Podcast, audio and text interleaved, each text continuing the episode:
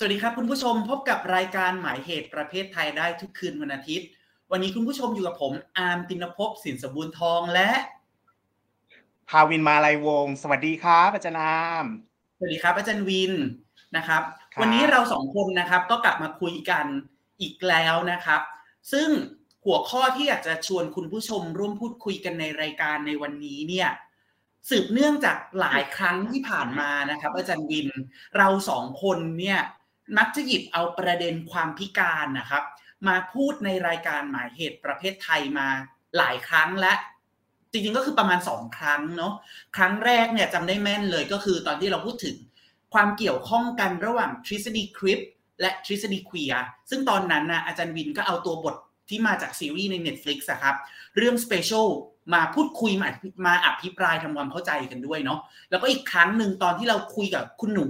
จาก Disable Me อะครับ ตอนนั้นที่เป็นช่วงกำลังจะเลือกตั้งผู้ว่ากทมเนาะใช่ใช่วันเนี้ยใช่ใช่ก็เกิดดำริขึ้นมาครับ อาจารย์วินว่าเราพูดถึงความพิการในภาพยนตร์ซีรีส์ไปแล้วในในในซีรีส์ทาง Netflix ไปแล้วเราพูดถึงความพิการในปรากฏการณ์ทางสังคม ผ่านเรื่องการเมืองผ่านเรื่องนโยบายไปล้วทีเนี้ยในฐานะที่อาจารย์ภาวินเองก็เป็นนักวรรณกรรม อาร์มเองก็สนใจขึ้นมาครับว่า มันมีไหมการนำเสนอความพิการในวรรณกรรม โดยเฉพาะอย่างยิ่งในวรรณกรรมฝั่งอเมริกันนะครับอาจารย์วิน ก็เลยอยากจะสอบถามอาจารย์วินแบบนี้ ขอเริ่มต้นแบบนี้ก็แล้วกันว่า วรรณกรรมอเมริกันนะครับเขาเริ่มกล่าวถึงตัวละครที่เป็นคนพิการอะ ตั้งแต่เมื่อไหร่ ถ้าจะอ่านเจออะเราจะอ่านเจอจากวรรณกรรมเรื่องไหนได้บ้างครับอาจารย์วิน ครับ ก็จริง ๆ แอบบอกท่านผู้ชมแบบนี้นะฮะ ก็สองเทปที่ผมกับอาจารย์อาร์มเคยอัดร่วมกันสำหรับรายการหมายเหตุประเภทไทย แล้วเราพูดถึงความพิการแล้วก็เกิดดำริอย่างที่อาจารย์ อาร์มว่าเมื่อกี้ว่าแบบว่าเอ้ยแล้วงานวรรณกรรมมันมีบ้างไหมนะฮะก็ตัวเองพอพออาจารย์อาร์มถามแบบเนี้ยเรื่องแรกเลยนะครับที่ที่นึกถึงก็คือเรื่องโมบี้ดิกครับอาจารย์อาร์มเป็นอ่าเป็นงานของนักเขียนอเมริกันนะครับเล่มคลาสสิกเลยชื่อ Herman Melville นะครับ ก็จริงๆแล้วเอ่อความน่าสนใจของนิยายเรื่องเนี้ยก็คือตอนตีพิมพ์ออกมาเนี่ยคนไม่ใช่ว่าชอบนะอาจารย์อาร์ม คนแบบว่ามันมีเรื่องทาบูนะครับ เรื่องต้องห้ามอืมหลายอย่างอย่างรักร่วมเพศอะไรพวกเนี้ยมีหมดเลยนะครับ ก็คนแบนทำให้แบบว่า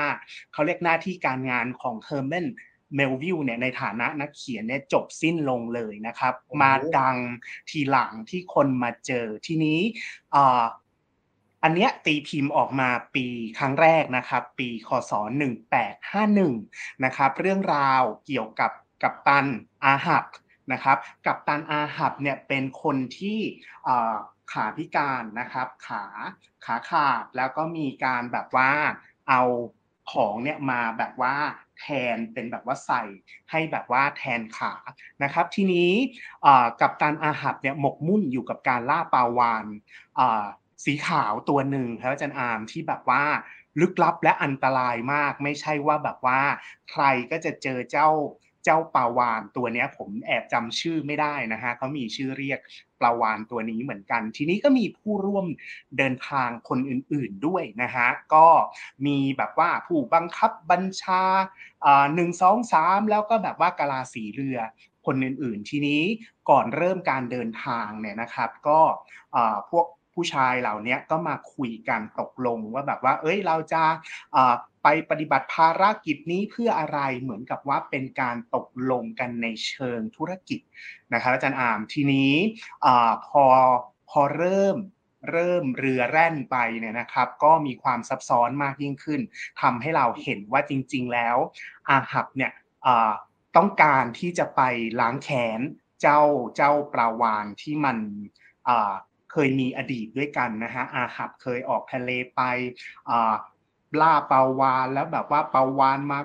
นั่นนี่นู่นนะครับ กัดขาเขาฉีกขาดนะครับ เมื่อหลายปีก่อนทำให้เขาเป็นคนพิการ อันนี้คือเรื่องแรกนะฮะที่ออกมาปีคศ 1851 ทีนี้อีกเรื่องหนึ่งที่ที่ตัวเองชอบมากกว่าเรื่องโมบี้ดิกเนี่ยเป็นเป็นเรื่องสั้นครับอาจารย์อาร์มเขียนโดยอ่า นักเขียนหญิง ชื่อชาร์ลอตเพอร์กินกิลแมนนะครับตีพิมพ์ออกมาช่วงปีคศ 189 1892 เป็นเรื่องสั้นชื่อ The Yellow Wallpaper ครับอาจารย์อาร์มเล่าเรื่องของหญิงสาวคนหนึ่งที่พอคลอดลูกเสร็จแล้วอะมันมีภาวะดิ่ง นะครับ หลังจากคลอดลูก ทีนี้สามีก็เอาไปขังไว้ในห้องใต้หลังคาครับอ่านแล้วก็ผู้หญิงคนนี้เริ่มทั้งวันทั้งคืนก็นึกภาพแล้วแบบว่าเริ่มจ้องมองแบบว่าเพดานแล้วก็วอลเปเปอร์คือเขาเริ่มมองวอลเปเปอร์ทั้งวันทั้งคืน แล้วก็เห็นเป็นสีเหลืองอะแล้วมันมีแบบว่า มีเหมือนผู้หญิงอีกคนหนึ่งอยู่หลังวอลเปเปอร์คลานคลานเข่าอะเป็นเหมือนสี่ขา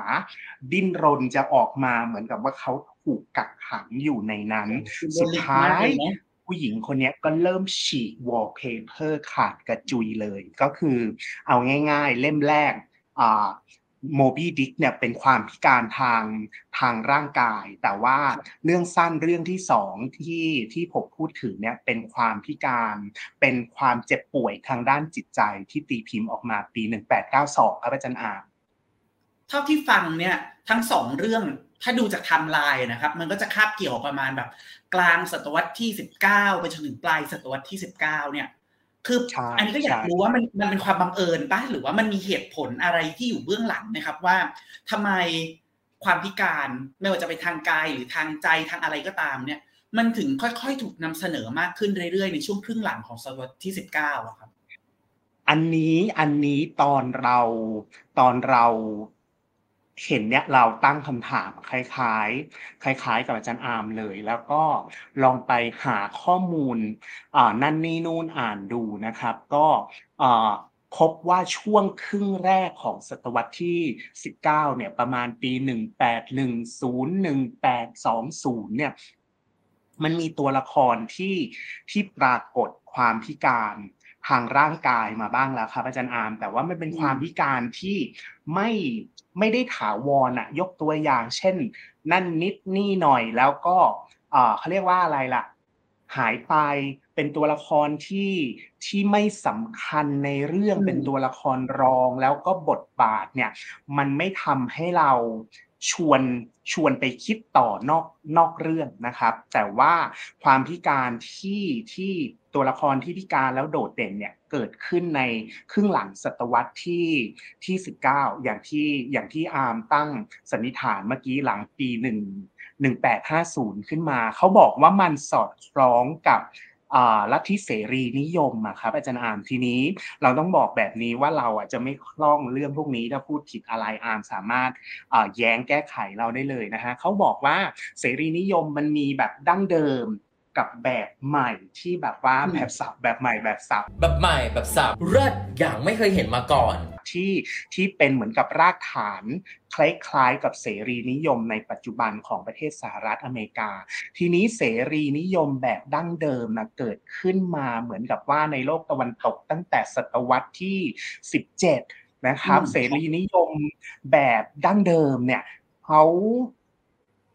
เขาไม่ได้สนับสนุนระบอบประชาธิปไตยอย่างนะครับยืนกรานในหลักสิทธิของปัจเจกยังยังไม่ได้เชื่อว่ามนุษย์ทุกคนควรได้รับได้รับสิทธิเท่าเทียมกันนะครับ จริงๆแล้วแบบว่าเขาแอบคิดว่าเพศหญิงไม่มีความสมบูรณ์ เท่าเพศชาย คนยากจนไม่มีวิจารณญาณในการเลือกผู้นำนะครับ ก็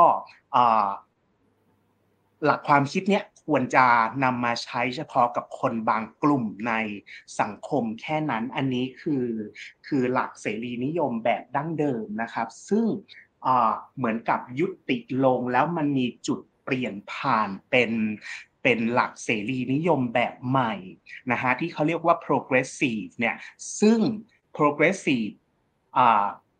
เสรีนิยมแบบ progressive เนี่ยเริ่มต้นขึ้นในช่วงกลางศตวรรษที่ 19อะครับอาจารย์อาร์ม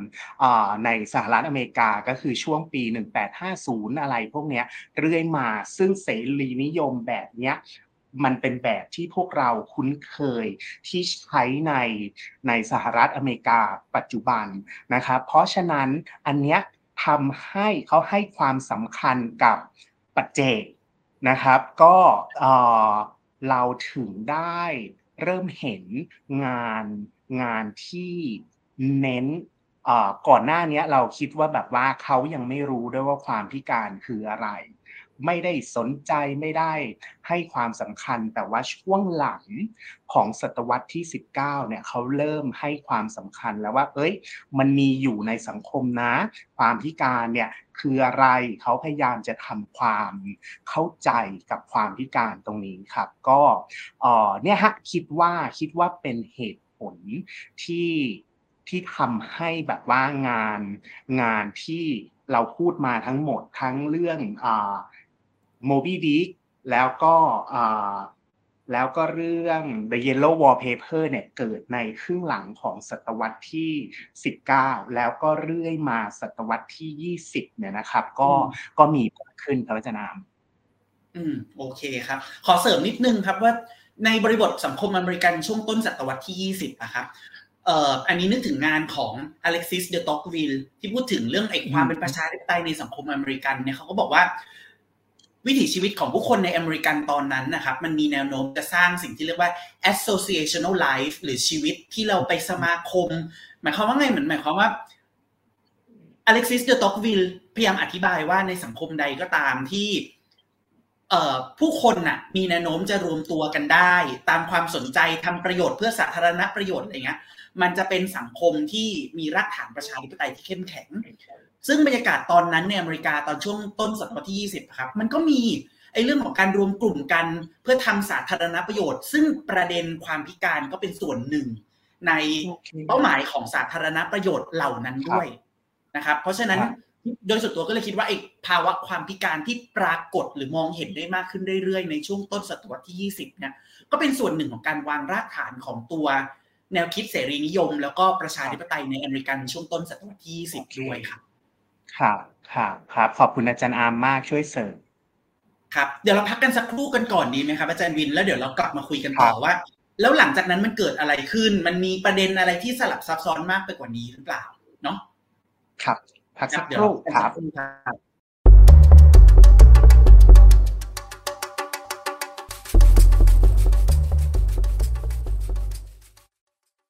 คุณผู้ชมยังอยู่กับผมอาร์มตินภพและอาจารย์ภาวินนะครับ ในรายการหมายเหตุประเทศไทย ซึ่งหัวข้อที่เราคุยกันก็คือเรื่องความพิการในวรรณกรรมอเมริกันนะครับ เมื่อครู่เนี่ยเราก็พูดคุยกันไปเยอะแล้วแหละว่าบริบทในช่วงปลายศตวรรษที่ 19 มันจะถึงต้นศตวรรษที่ 20 มันมีความพิการปรากฏในรูปแบบไหนกันบ้าง ทีนี้เรามาคุยกันต่อกันนิดนึงครับว่าจากเบรกที่แล้วที่เราพอเห็น อันนี้ขอข้ามจากบริบท มาเจาะลึกที่ตัวบทตัวเท็กซ์กันสักนิดนึงได้ไหมครับอาจารย์วินว่าถ้าที่อ่านงานวรรณกรรม โดยเฉพาะอย่างยิ่งวรรณกรรมอเมริกันมาเนี่ย มันมีตัวละครที่เป็นคนพิการ มีวิธีคิดยังไงมีลักษณะเด่นยังไงดำเนินเรื่องแบบไหน อาจารย์วินพอจะลงรายละเอียดในส่วนนี้ ให้เราได้ฟังกันบ้างได้ไหมครับ เชิญครับ อย่างเรื่อง เราขอกลับไปที่โมบิดิที่ที่เล่าเรื่องย่อให้ให้อาจารย์อามกับท่านผู้ชมฟังเมื่อกี้เนาะเราจะได้แบบว่ามีบริบทนิดหนึ่ง จริง ๆ แล้วเราไม่ค่อยชอบการนำเสนอตัวละครอาหับในในเรื่องโมบิดิคือเราคิดว่าในในแง่อื่นเราโอเคนะครับอามแต่ว่าพอมา พูดในเรื่องตัวละครที่มีความพิการน่ะตัวละครเนี้ยไม่ได้ช่วยให้เราเข้าใจชีวิตและก็ประสบการณ์ของของคนพิการมากขึ้นเลยครับอาจารย์อามเขาใช้ตัวละครกับตันอาหับเนี่ยเพื่อเป็นสัญญลักษณ์ในการพูดเรื่องเรื่องอื่นนะเรื่องการไม่ยอมแพ้ต่อโชคชะ ตาเรื่องแบบว่าความโกรธความรุนแรงอย่างเงี้ย ทีนี้พอเขาใช้ความพิการเป็นสัญญลักษณ์อย่างอื่นนะเราเข้าใจเรื่องอื่น แต่ไม่ได้เข้าใจเรื่องความพิการนะอามเราเราอธิบายแบบนี้งงไหมอย่างเรื่อง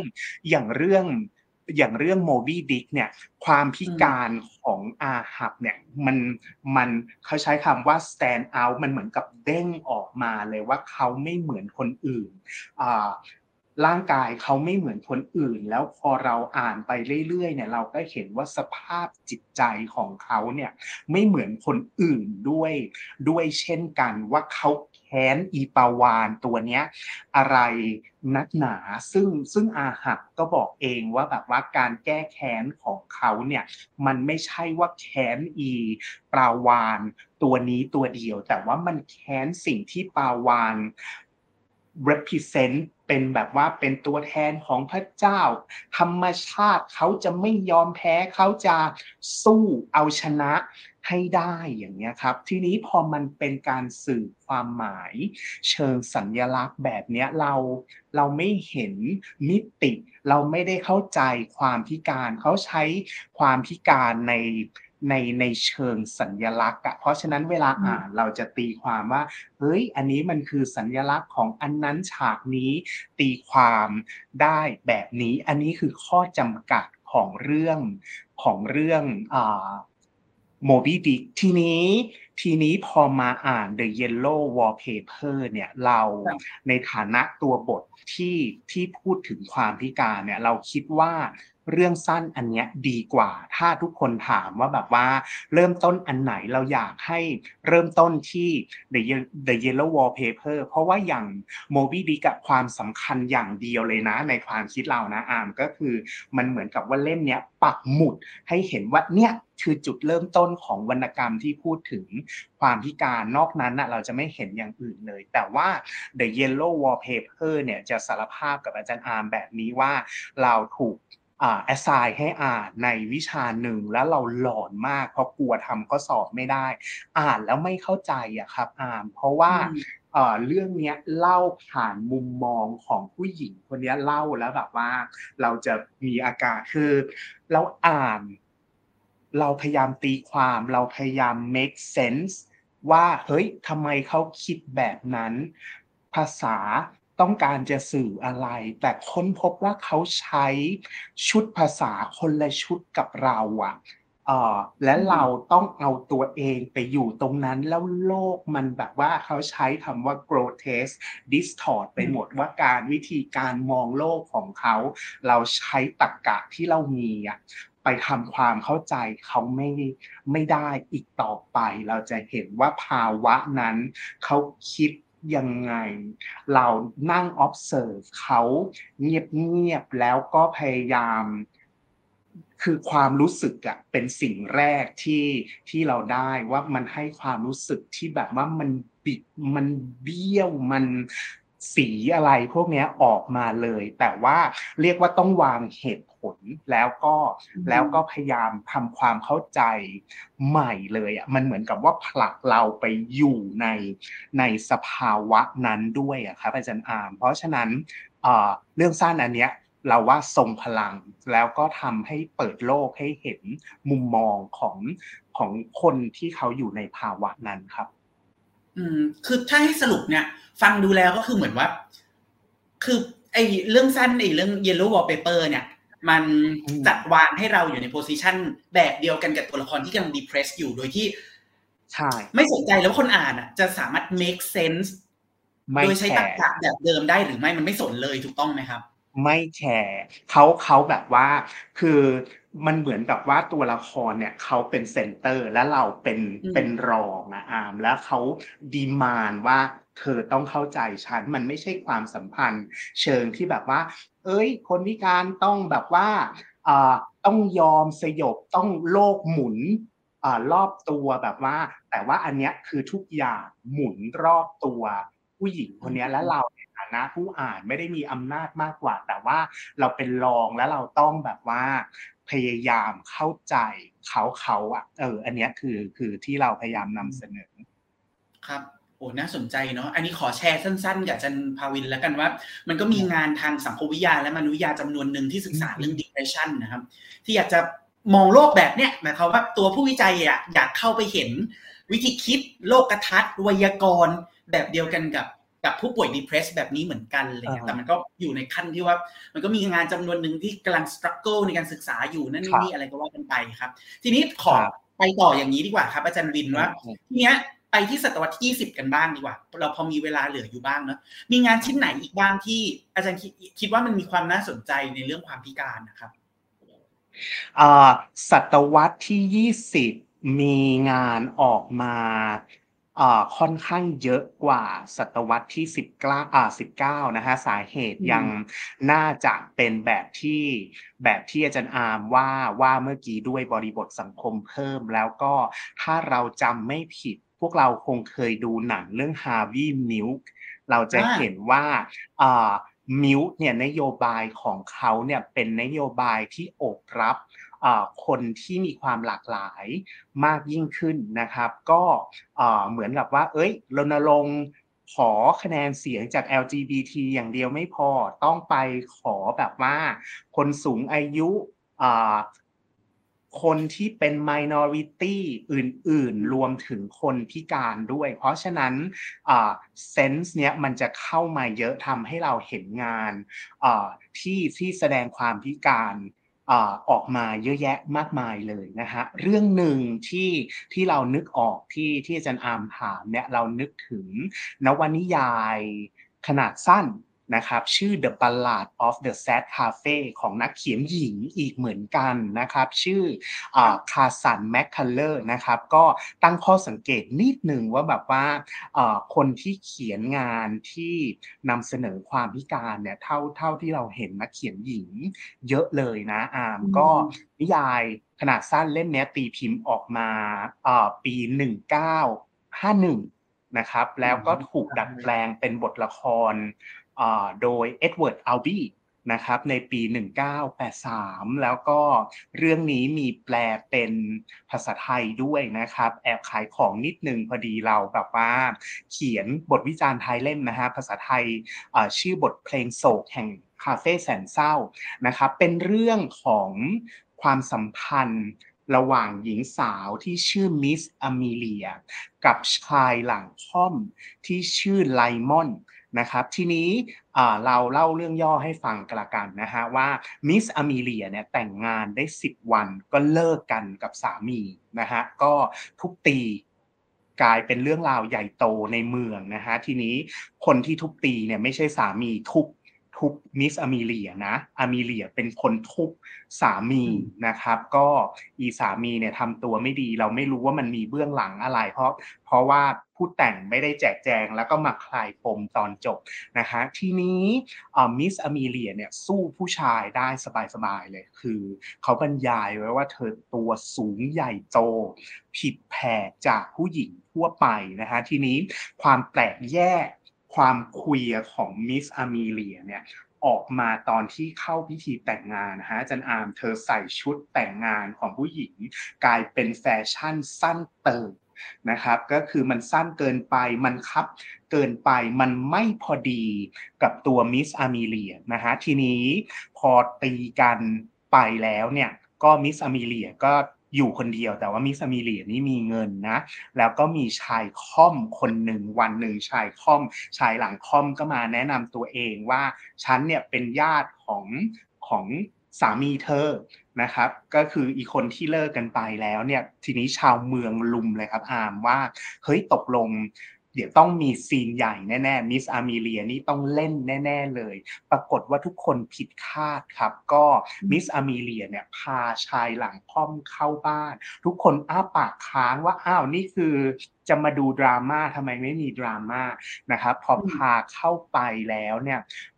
เลี้ยงดูปูเสือนะฮะเลี้ยงอาหารตัดเสื้อให้ใหม่ให้ชายหลังค่อม เจ้าไลมอนเนี่ยอยู่อยู่ด้วยแบบ อย่างสบายเลยก็คือมาค้นพบทีหลังว่า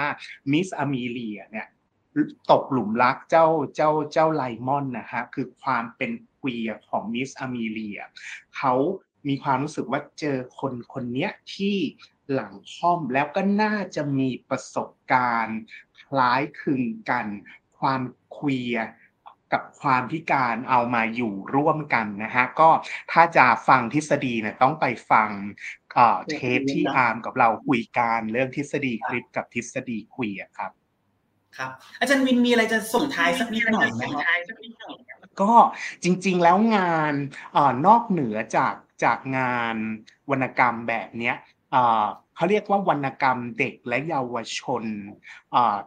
ช่วงท้ายศตวรรษที่ 20 ช่วงต้นศตวรรษที่ 21 เนี่ย มีงานที่เขาเขาพยายามจะ empower คือให้ให้คนอ่านโดยเฉพาะเด็กเยาวชนที่เติบโตมาแล้วมีสภาวะความพิการเนี่ยรู้สึกมี มีพลังอะไม่รู้สึกเป็นคนด้อยกว่านะฮะมีมีเยอะแยะมากมายเลย แต่ว่าเราอาจจะไม่มีเวลาลงรายละเอียดกันนะฮะก็ก็ฝากไว้ว่ามีงานพวกนี้ออกมาเยอะอันนี้เป็นแค่แบบว่าศตวรรษที่ 19 มา 20 นะครับโอเคครับก็ถ้าคุณผู้ชมมีข้อสงสัยหรือมีอะไรอยากจะร่วมแลกเปลี่ยนนะครับ หรือว่า อยากฟังตอนอื่นๆต่อที่เกี่ยวข้องก็สามารถ leave คอมเมนต์เอาไว้ได้ใต้คลิปนี้นะครับ หรือจะเข้าไปคอมเมนต์ใน Facebook ของมาเหตุประเภทไทยหรือของทางประชาไทยก็ได้นะครับ และที่สำคัญอย่าลืมกดไลค์กดแชร์กด Subscribe ให้กับรายการหมายเหตุประเภทไทยด้วยนะครับ วันนี้ผมอาร์มตินภพและจันทาวินขอลาคุณผู้ชมไปก่อน พบกันสัปดาห์หน้าวันนี้สวัสดีครับ สวัสดีครับ